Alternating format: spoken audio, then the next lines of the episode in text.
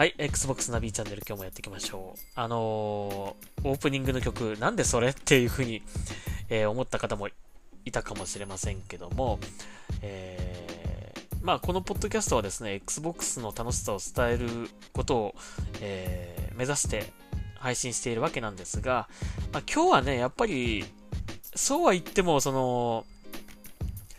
え、今朝ですね、早朝に発表された、え、Xbox シリーズ X の、まあ、ライバルとなるであろう、PlayStation 5のですね、えー、発表がありましたので、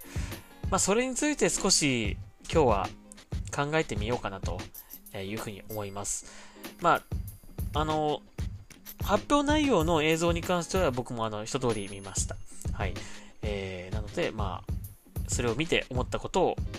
語っていきたいなというふうに思います。でですね、まずやっぱりあのー、一番大きかったのは、その、プレイステーション5のね、本体のデザインが発表されたことですね。うん。まあ、コントローラーはね、すでに発表されていて、まあ、白ベースに黒のちょっとこうアクセントが効いたような、えー、感じで、えー、これまでのプレイステーションのコントローラー、まあ、割とその、初代のね、えー、コントローラーからのマイナーチェンジみたいな感じでずっと来ていたような感じするんですが、まあ、PS5 でかなり大きく、えー、ガラッと変えた、えー、デザインをね、え変えたような感じがしましたね。うん。なので、まあ、そういう、そのコントローラーの雰囲気、まあ、白ベースの本体になるのかなっていうのは、なんとなくこう想像がついたという、え感じがしましたが、え実際のデザインはですね、やっぱりそのコントローラーのその、ちょっとこう、曲線ベース、曲線のね、感じ、こう、えー、ですね。あの、Xbox が割とこう、直線的なこうデザインに対して、えー、プレイステーションはこうかなり曲線をこう活かしたようなデザインになっておりまして、えー、ま、真ん中にこう黒いね、えー、黒い部分がこうガーッとあって、その左右にこう白い、こう、なんだろうな、白いものでこう挟まれてるような、えー、感じ、えー、ですね、えー、そういうデザインになっておりました。まあ、すごくこう未来的っていう感じはね、しますね。うん。はい。で、またその、この本体なんですけど、2種類ね、2バージョン出るようでして、えー、このディスクドライブがないバージョン、はい。えー、デジタルエディションというね、バージョンも出るということで、えー、この通常のディスクが入るモデルとデジタルエディションの2種類出るそうです。で、このデザインなんだけども、どうですか？まあ、すごく未来を感じるようなね、その、曲線の曲線のラインを活かしたようなデザインっていうのは、まあいいんですけども、別にまあ、その僕が Xbox 推しだからというわけではないんですが、単純にその、客観的に見てですね、うーん、どうだろう、あんまり好みではないかなという感じですかね、正直言って。ただね、デジタルエディションの方は、やっぱね、僕ね、あの、工業製品ってシンメトリーが好きなんですよ。すごく左右対称みたいな。あの、そこにすごいこう、美しさを感じるので、工業製品とか機械とかね、うん、あの、車とかもそうなんですけど、こうやっぱ左右対称っていうのがね、すごくこうね、あの、美しさを感じる、まあ、僕にとってですよ。僕にとって美しさを感じるポイントなので、あの、デジタルエディションの方はすごくいいなっていうふうには思ったんですけども、このディスクの入るバージョンの方は、うん、あんまり好きじゃないかなっていう感じしましたね。はい。まあ、それは好みなんでね、あの、別に、あの、否定することはないと思うんですけどもね、単純に好みの問題だと思いますが、まあ僕はそんな風に思いました。あと大きさですね。大きさに関してこれもう今日はね、その大きさの話がやたらこうツイッターで流れてくるんだけども、えー、まあこの発表されたこのね、本体のデザインの写真の、えー、ディスクトレイですね。ディスクトレイと、まあ USB、USB-C かな。えー、USB のその、差し込み口、そのサイズをですね、こう合わせて、こう過去の 過去発売された歴代のその本体の、えー、本体をね、こう並べてみて、大きさを比較したね、えー、画像を作ってる方がいたんですけども、えー、相当でかい。それが本当だったら。うん、そんな風に思いました。えー、Xbox シリーズ X も、まあ、結構でかいなんて最初ね、言われてたんですけども、あれ実は高さ的には、えー、Xbox One X と大体同じぐらい、えー、なんですよね。まあその分こう横、横幅っていうんですかね。あのー、横にはやっぱりちょっと大きいんですけども、縦縦幅的にはそれぐらいで、えー、まあ、よくこの大きさでっていう風に、えー、まあ正直僕は思ったんですけども、まあ、それとこう並べてもですね、やっぱり Xbox シリーズ X の1.3倍ぐらい大きさが、2倍か3倍ぐらい、1.2倍か1.3倍ぐらいの大きさあるんですよね、高さがね。こんな大きいのかなーってちょっと、本当？って感じなんだけど、まあそのディスクトレイの幅で合わせるとそうなるそうです。ディスクトレイとその USB 端子のね、大きさで合わせると。はいまあでもね、あの、正式なサイズの発表っていうのはまだされていないので、えー、実際はもしかしたらもっと小さい可能性もあるし、その発表されたその画像っていうのが、まあまだ仮のもので、まあディスクトレイは実際そんな大きくないとかね、あの、もっと長さが違うとかね、もしかしたらあるかもしれないので、実際の大きさっていうのはちょっとわからないんですが、まあその、過去の歴代のハードを並べて比べるとかなり大きいということで、えー、まあツイッターにそれがやたらね、僕のとこに流れてきてですね、でけえでけえ言いながらあの、流れてくるんですよ。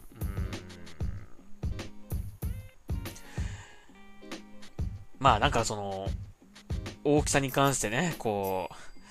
そういうでけえでけえ言われて逆にその Xbox シリーズ X のことを逆にこう言い返すみたいな感じで海外の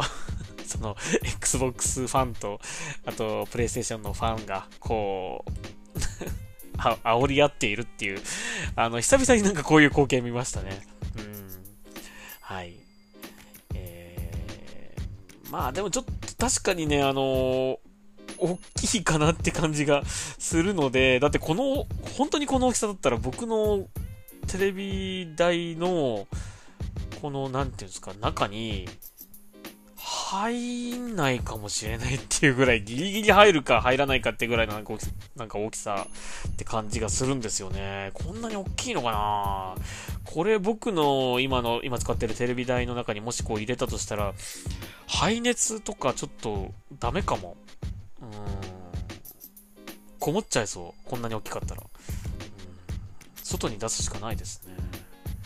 わ、まあ、かりませんけどね。はい。まあでも、どうせ Xbox シリーズ X はね、もう絶対入らないということが確定してますので 僕のテレビ台にはもう、今 Xbox One X がこう入ってるところには絶対入らない、えー、もう、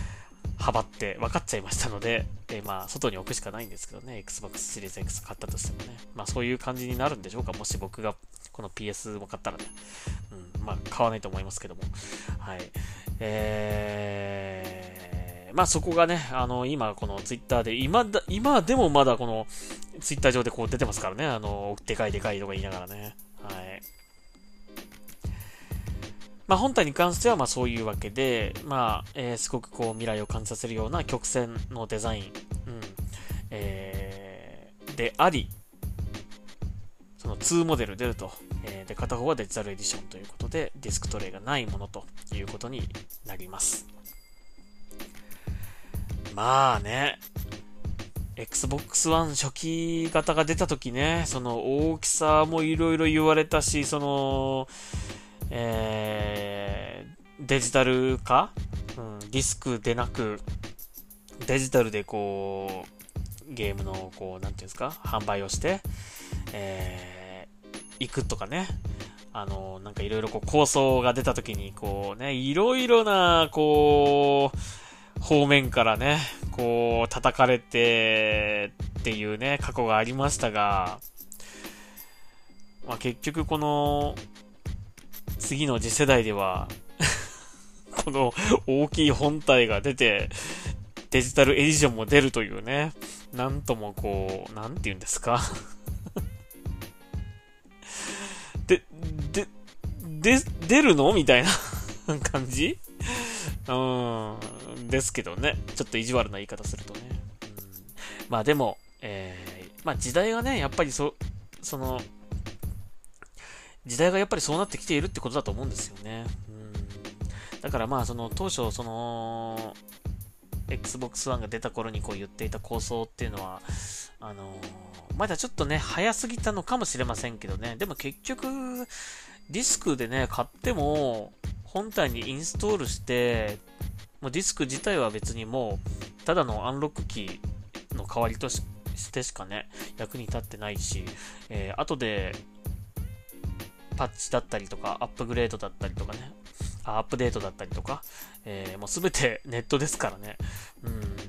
まあそもそもディスク自体に存在意義がもうなくなってきているっていうのはね。うん。まあもう、そうなってきちゃってると思うんですけどもね。まあただ、やっぱりその、パッケージでゲームを買うっていうね、なんかこう、買った感があるっていうのはね、あのー、それはやっぱりデジタルにはないところデジタルよりもこう、よりこう、買った感を感じられることではあるので、まあ、未だにこう、ディスクの魅力っていうのはね、当然あると思いますけどもね。うん。まあ、やっと時代がこう、追いついてきたのかなっていう感じはしますね。こういう、最初否定していた陣営が、ね、やっぱりこういうのを出すようになったっていうのは、やっぱりそういうことなのかなっていう。あと、まあ、かなりこう、価格的な、こう、競い合いっていうところも意識されたのかなっていう感じもしますね。まあ、まだね、未だにお互い値段のこと発表されてないですけども、えー、どっちが先に発表するかっていうね、えー、感じですよね。だから、Xbox もおそらくこの、PlayStation の値段っていうものを、待ってると思うんですよね。もううちは早々に本体も、スペックも出して、あの、だからデザインもう見せたんだから、スペックも見せたんだから、値段早く発表しなさいよっていうね、えー、感じなんですけど、まあ今回も発表はされませんでしたね。うん。まあ、どうなるんでしょうかね。うん。先にこう待ちきれなくて Xbox が発表しちゃうのかな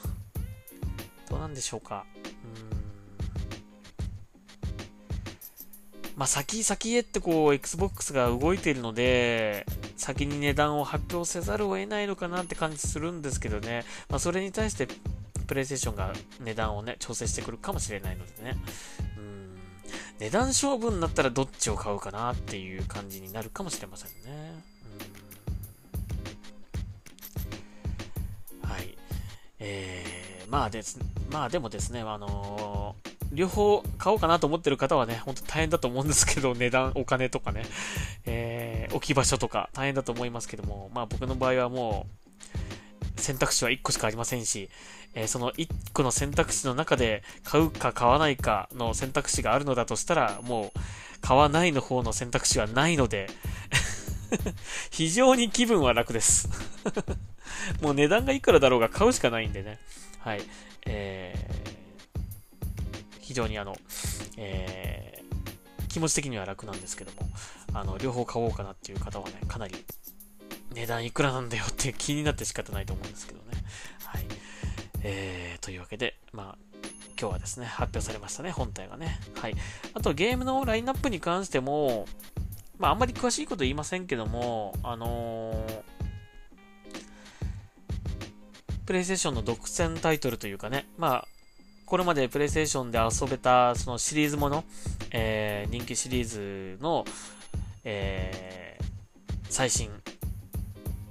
最新作がね、発表されたりとか、あとサードパーティーの、えー、人気タイトルの新作も発表されましたし、あの、バイオハザードとかね。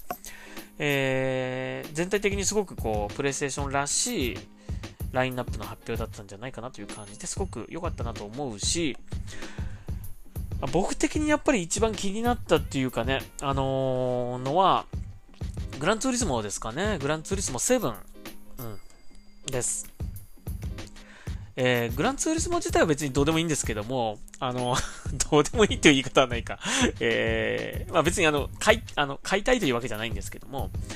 えー、次世代ハードで遊べるレースゲームっていうものがどんなものかっていうね、え、そこは僕はすごく気になっていたところだったので、えー、まあ、プレイステーションの中でも最も人気のあるその、グランツーリスモシリーズがね、次世代ゲーム、次世代ハードでどういう風にこう動くのか、えー、どういうグラフィックで遊べるのかっていうのはね、すごくこう、見たかった、えー、ところだったので、まあ、それが見れたことはすごく良かったかなという感じしましたね。うん、なので、まあ、我が Xbox 陣営の、まあ、フォルツァモータースポーツ8になると思うんですけども、どうなるかね。どんなものを見せてくれるか。うーん、その映像だけで、こうね、グランツーリスモにこう、グランツーリスモの上を行くような、こう、ゲームゲームデザインを見せてもらえるのかどうかっていうのをすごくこう、えー、期待したいところですね。うん。はいまあね、でもね、グランツーリスモあの、映像を見てね、すごく、やっぱね、グランツーリスモいいなと思った部分はね、あの、あれなんですよね。こう、コックピットビューがあるじゃないですか。で、そこにこうね、あのー、ステア、こう、ステアリングこう、ハンドルをこう、持ってる手がこう映るじゃないですか。で、その手が映ってる、このグローブ？それがね、やっぱね、こういろんなメーカーさんのね、あの、グローブだったりとかするんですよね。それがね、やっぱね、いいなと思った。Xbox のね、そのフォルツァはね、あのー、そのフォル、フォルツァの中だけの架空のまあ、その、デザインっていうかね、うん、だフォルツァモータースポーツって入ってるとかね、まあそうな、そういう感じなんですよね。ただ、えー、グランツーリスモはそういうちゃんと、えー、こうレーシングスーツのメーカーだったりとか、えー、そういうところのちゃんとこうデデザインされた、えー、スーツだったりとかっていうのを、ヘルメットだったりとかっていうのがちゃんとこう、ゲーム内で再現されてて、そこはすごくいいなっていうね、思うとこなんですよ。今度の、だからフォルツァもその辺もね、ちょっと頑張ってほしいなっていうのが、ね、正直なところ。やっぱリアルを追求するならやっぱそういうところもリアルであってほしいと思うんですよね。うん、まあ、いろいろこうね、あのー、ライセンスの問題とかもあると思うので難しいのかもしれませんけども、やっぱそこまでやっぱ細かくやってほしいなというのはちょっと僕も思うところなんですよね。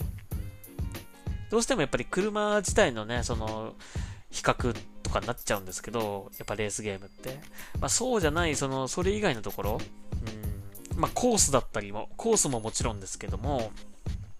その周りにいるギャラリーだったり、観客、ギャラリーだったりとか、まあその、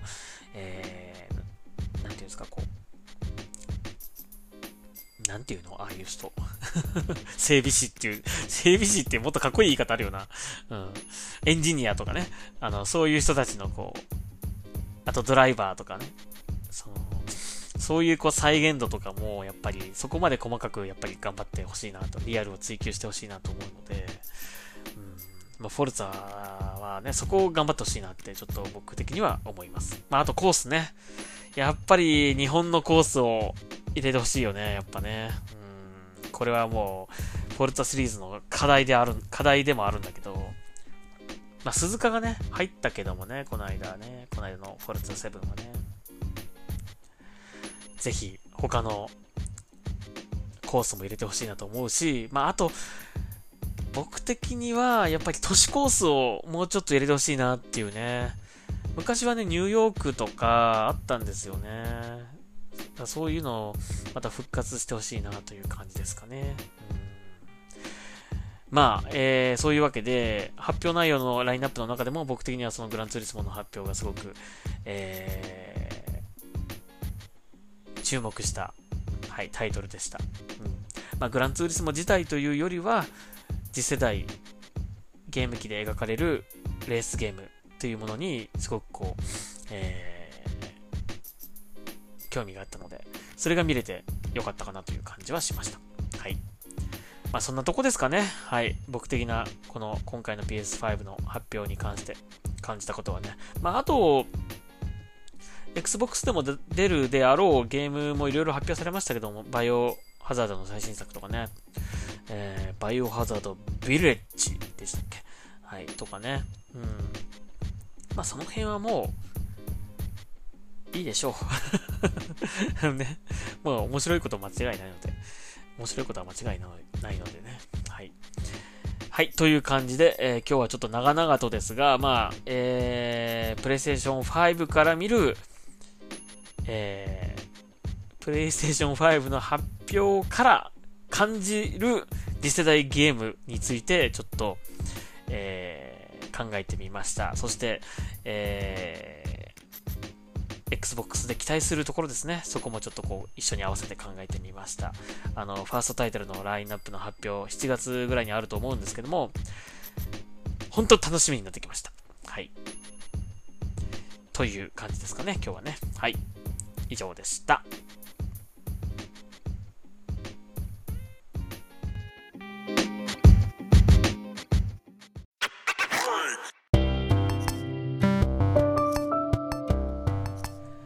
はい、えー、というわけで結構長く喋っちゃったんですけども、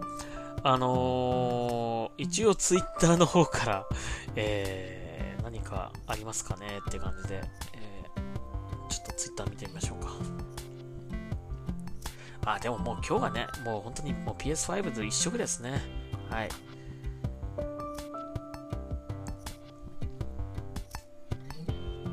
そうですね。あ、あとまあちょっとあの、またこの話すると長くなりそうなんで、またちょっと違う機会に、あの、今日話したかったネタがいくつかあったんですが、ちょっとまた次回にしたいと思います。まあそうですね。やっぱ今日はもう、長く喋っちゃったから、もう PS5 の発表の件でね、喋っちゃったんでもういいかなと思うんですけども、まああの、やっぱりあの、少しさっきの前半でも喋りましたけども、まあ、それぞれのハードにそれぞれのファンっていうのがいてね、あのー、その熱く盛り上がるのはいいんですけどね、まあ、あんまり、なんか、その、対、なんていうんですか、ライバルハードの好きなね、人たちをね、あんまりこう悪く言うのはちょっとね、そういうのはちょっとやめてほしいなと思いますね。うーん。あのー、ま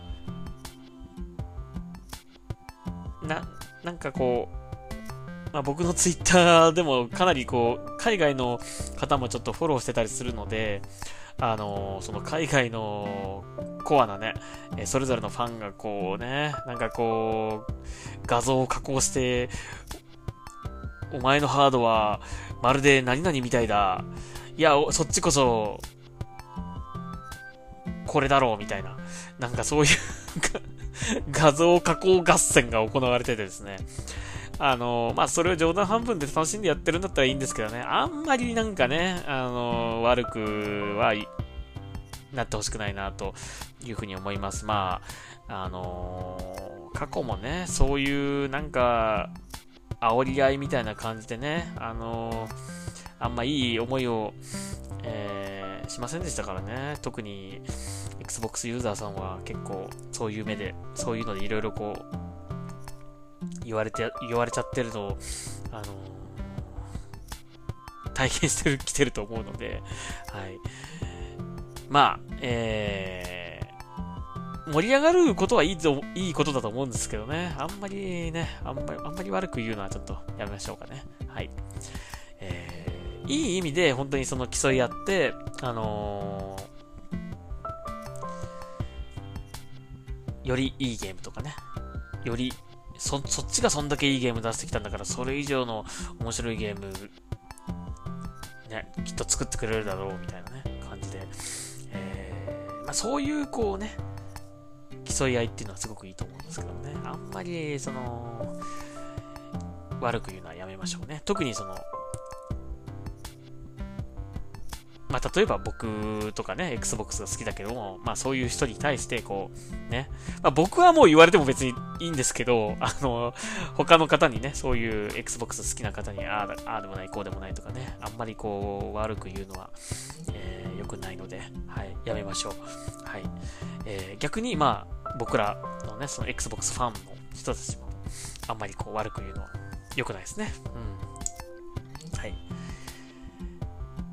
まあ、ほどほどにという感じでね、はい、えー、楽しんでいきましょうね。はい。まあでも本当に今回のその PS5 の発表内容を見て、やっぱり次世代機のゲームっていうのが、すごくこうね、えー、期待値がやっぱり上がったので、えー、今度発表されるであろう Xbox のファーストタイトルも、いいものを見せてくれるんではないかなと、はい、期待できるのではないでしょうか。まあ、長くなってしまったので今日はここまでにしましょうか。はい。えー、Xbox ナビチャンネル今日はここまでにしたいと思います。また次回聞いてください。ありがとうございました。ナビでした。